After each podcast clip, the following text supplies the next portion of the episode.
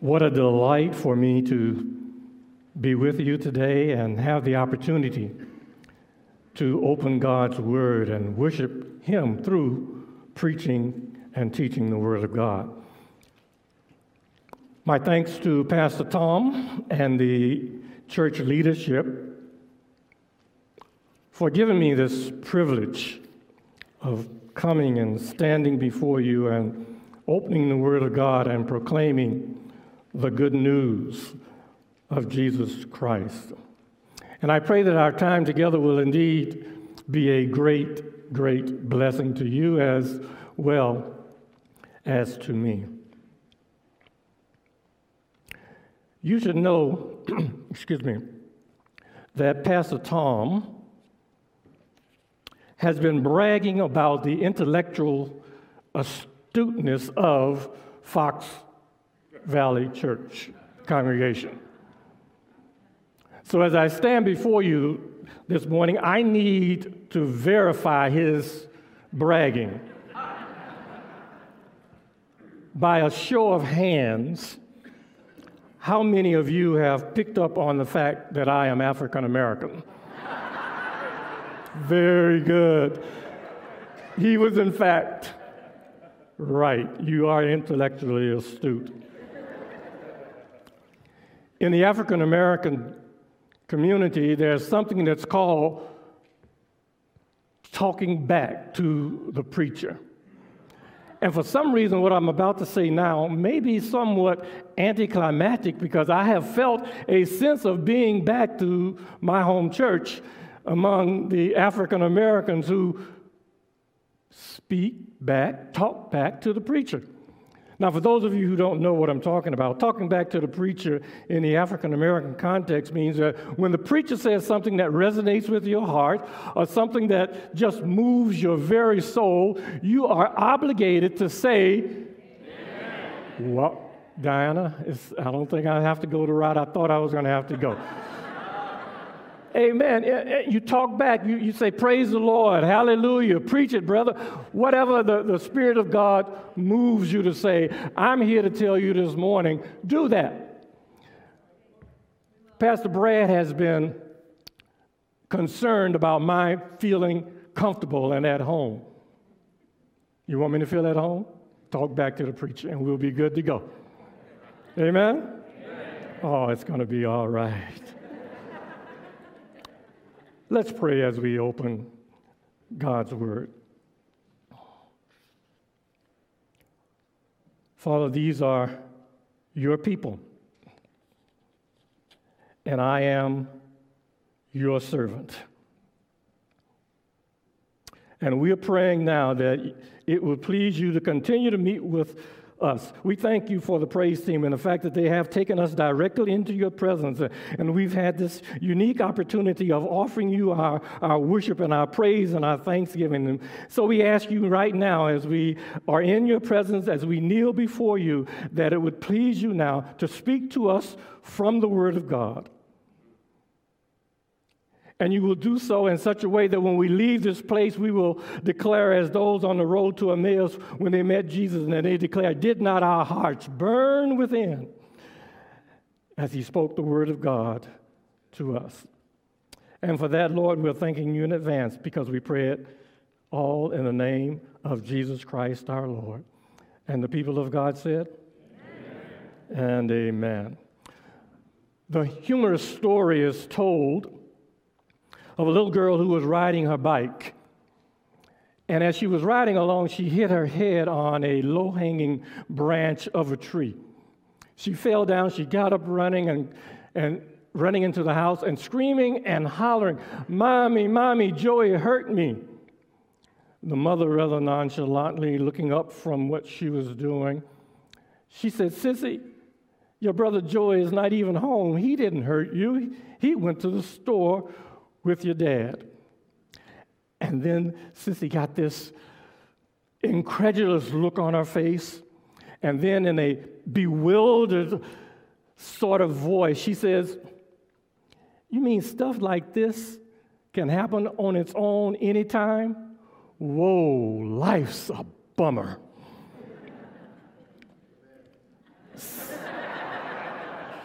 Somebody's where we're going today, and we're going to get out of it. For indeed, saints, life can be a bummer, and yes, even the Christian life. Sometimes the branches of life clobber us. First a left hook, then a right uppercut, then from behind. And it seems as if we're under attack by an unseen enemy, and there's not one thing we can do to avoid it, except we feel suffer through it. We feel absolutely hopeless and helpless. Well, let me provide some encouragement for you this morning with the fact that God comforts believers during life's tough times. That's the sermon truth. If you were to put the sermon into a nutshell, that's what you would say. God comforts believers during life's tough times. Now, for those of you who may want to push the, the mood button down and take a nap, that's good too. Just remember that God comforts believers, those who have put their faith in the Lord Jesus Christ. He comforts believers during life's tough times. when life's a bummer, He's there to comfort. And in Psalm 3, we, we learn from King David's troubles that there are two conditions to our experiencing God's comfort during life's tough times. Find with me Psalm 3. Psalm 3 was written by David. David was the second of three kings of the nation of Israel, the United Kingdom. And in the background for this psalm, the background for this psalm, rather, is found in 2 Samuel chapters 13 through 15, where we learn that life had been socking it to David. His son Absalom had murdered his brother Amnon because he had raped his sister Tamar. And now Absalom through his trickery, had won the hearts of the Israelites. And he had begun a revolt, a coup, if you will, to take over David's throne.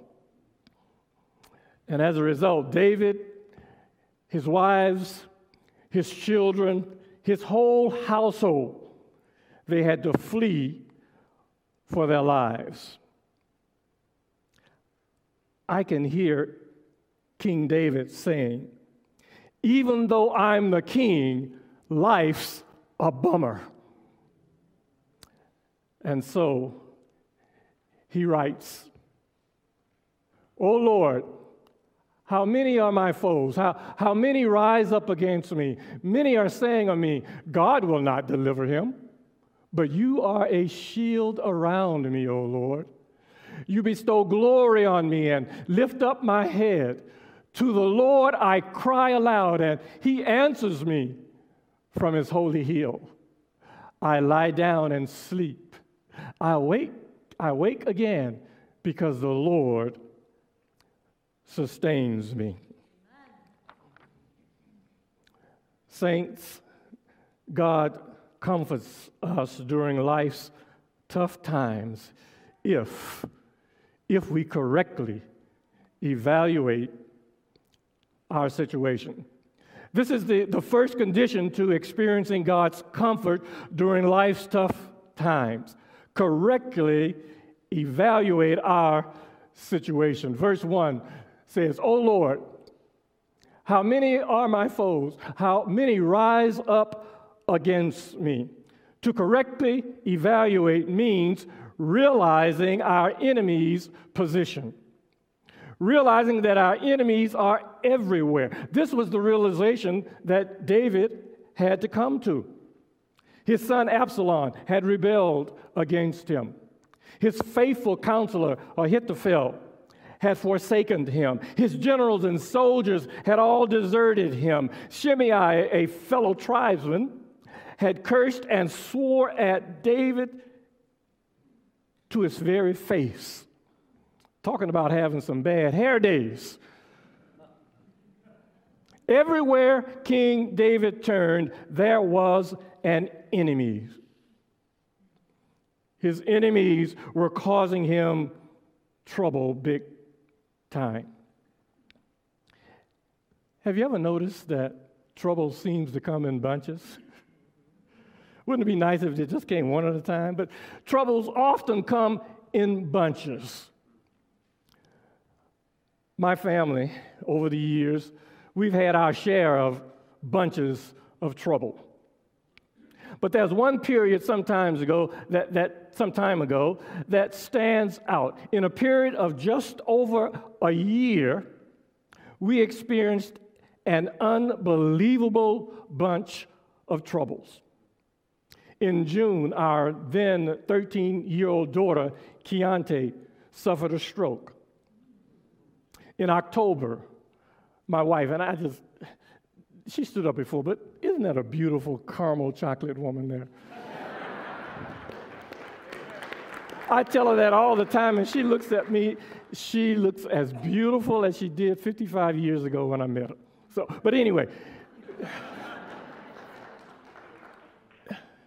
So my, my, my daughter had the stroke, and that was in June. And then in October, my wife, Diana, she had a serious auto accident, but for the grace of God, she would have died. The car was completely totaled. In February, I had surgery, biopsy on my tongue for suspected cancer. In August, our son, Jermaine, had emergency surgery at 2 o'clock in the morning for a twisted testicle. Saints, believe you me that during this period, I could proclaim with King David, life's a bummer.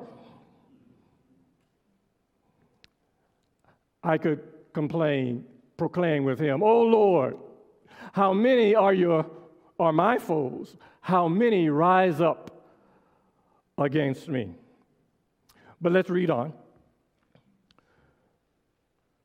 Because correctly evaluating our situation also means realizing our enemy's suspicion.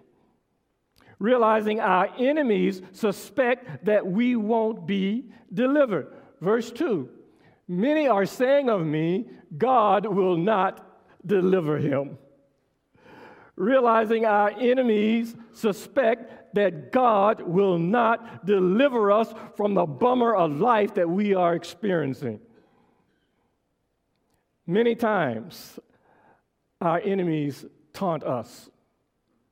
Your God can't deliver you.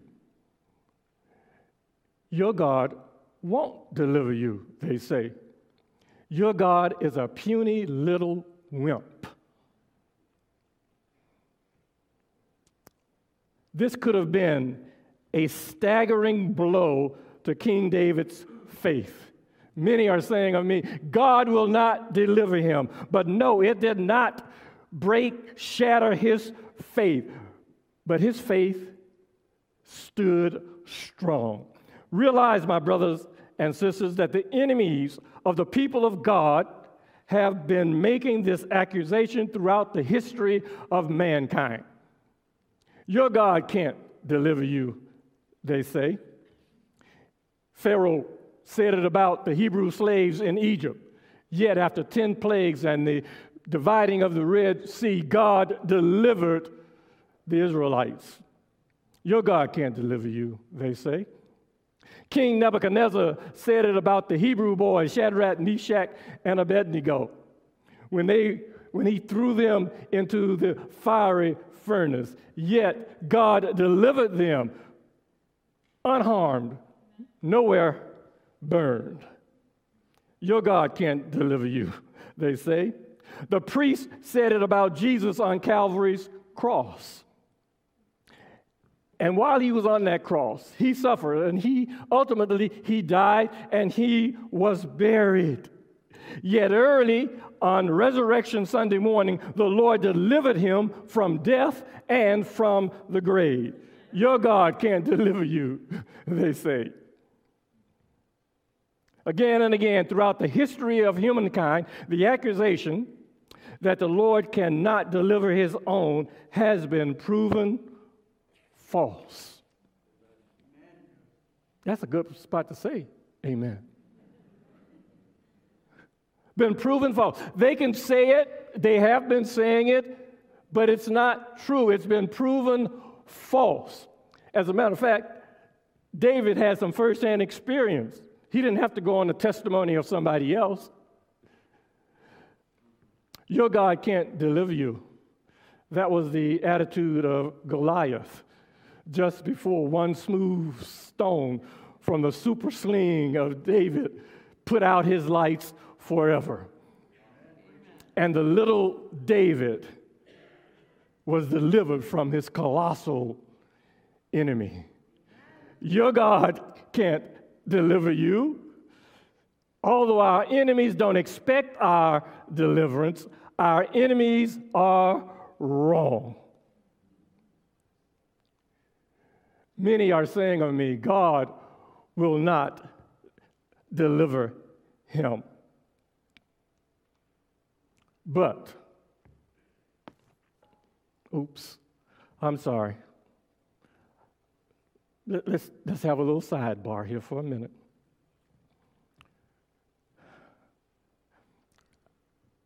I thought for a moment that I was back at South Suburban Free Church where I pastored for 16 years. And the congregation knew there, whenever I would say, but with a pause, they knew to say, hallelujah for the but. I see some weird looks on some faces out there. you see, but is a conjunction that holds opposites together. You know, for example, somebody walks up to you and they tell you, Oh, I love that dress and the hairdo. Oh, my, you are looking good today, but. okay? So you know that this morning, if I give you some bad news and then I say, but, that means some good news is coming, and you will say, hallelujah for the but. Oh man, this is all right. I can come back next week if it's okay. so let, let, let's, let's just go back here a minute now. Verse 2 says, Many are saying of me, God will not deliver him. Saints, that's bad news.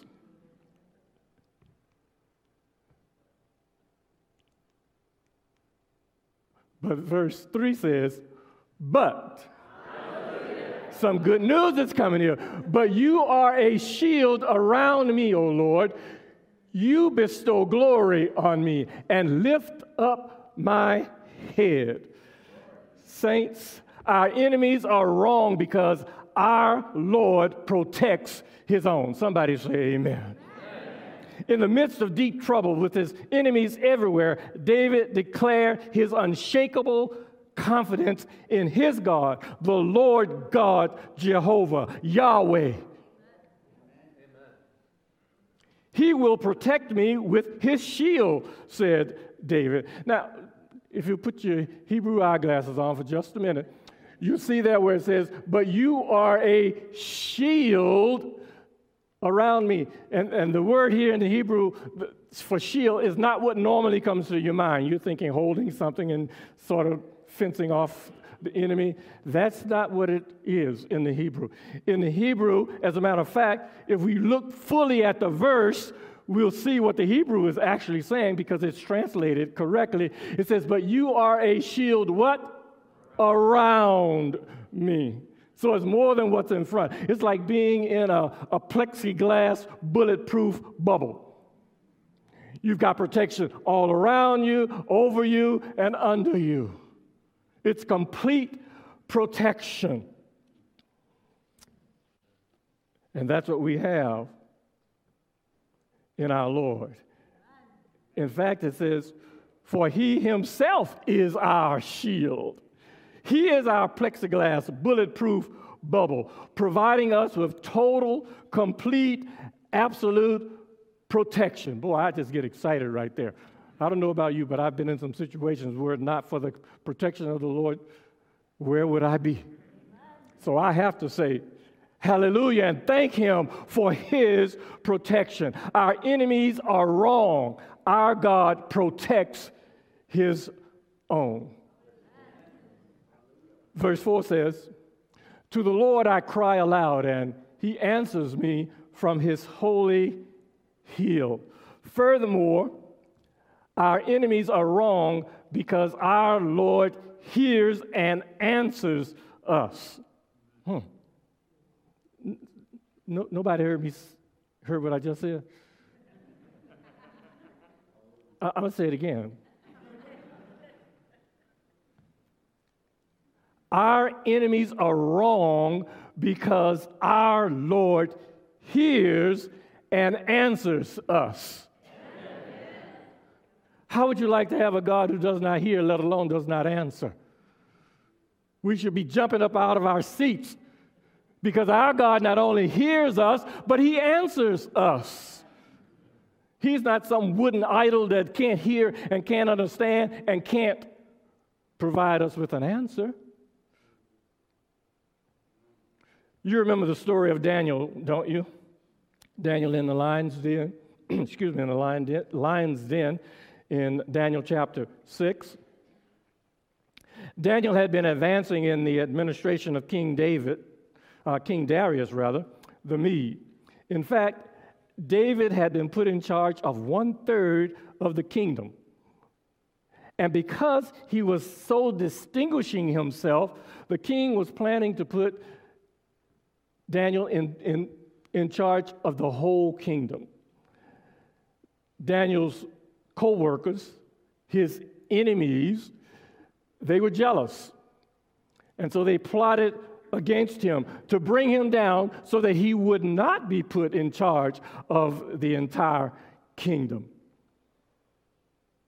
And so what they did, they, they, they got the, the king, Darius, to make a decree, to, to pass a law that says that any person who prays to any god or any man other than the king over the next 30 days will be thrown into a den of lions. But that didn't stop Daniel. Daniel continued his pattern of going to his room and three times a day praying to Yahweh, the living God. And when this was told to the king, he had Daniel thrown into the lion's den. See in your mind's eye four or five ferocious lions prancing around Daniel, who's on his knees praying. He, hear the, the, the, the roar of the lions, this frightening roar. But see Daniel with his head laying on one lion, and three other lions kind of draped themselves around him, keeping him warm. Daniel slept soundly. And pardon the pun in here, this was no little cat nap. He had a great night's sleep. And the next morning, the king found Daniel unharmed, not a scratch on him. The Lord heard and answered Daniel's prayer.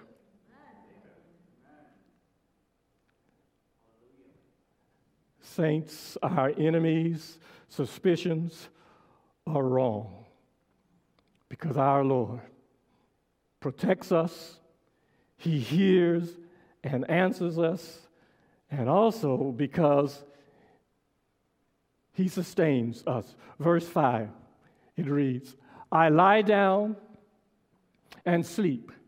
I wake again because the Lord sustains me. Our Lord sustains us. David's faith and confidence in the Lord allow him to lie down and sleep. Otherwise, anxiety would have kept him hyper, alert, worried, and watching for his enemies. But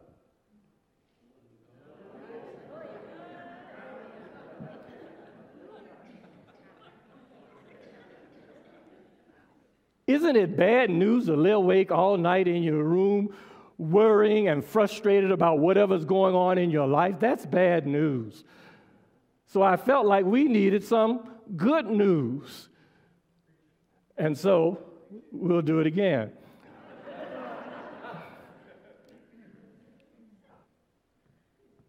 David could have anxiety that would keep him hyper and alert and worried and watching for his enemies, but but he laid his head upon the bosom of God the Father, and he slept soundly and restfully. He awoke safe and sound. His enemies did not overtake him. The Lord has sustained him with rest, even with his enemies all around him. My brothers and sisters, will not the Lord do the same for us?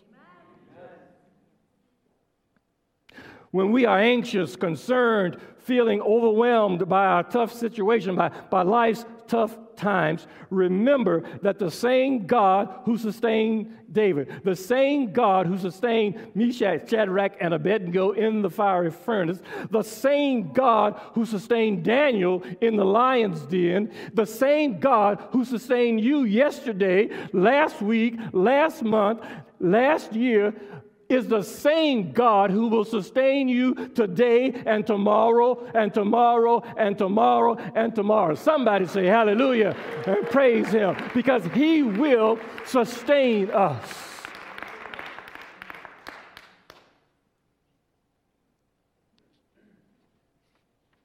God comforts us during life's tough times if we correctly evaluate our situations.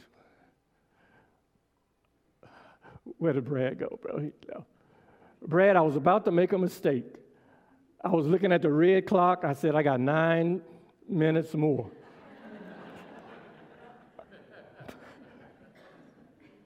but, but, but, but we're good. Uh, come on now.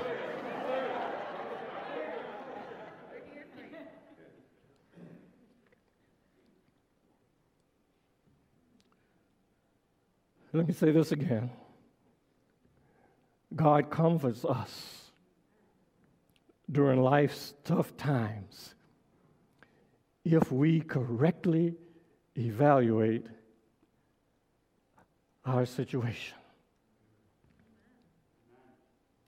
Many times, however, we can correctly evaluate our tough times, and yet our tough times continue. They may even appear to get worse. What are we to do? Could it be that our tough time is not intended to be a burden but a blessing? Maybe our response should be to acknowledge the blessing and confidently accept God's solution. And this brings us to the other condition. If we confidently accept God's solution, if we confidently accept His solution. That's where we have to leave it until next week, saints. I have been told I can come back, that I did okay and I'll, I'll be back next.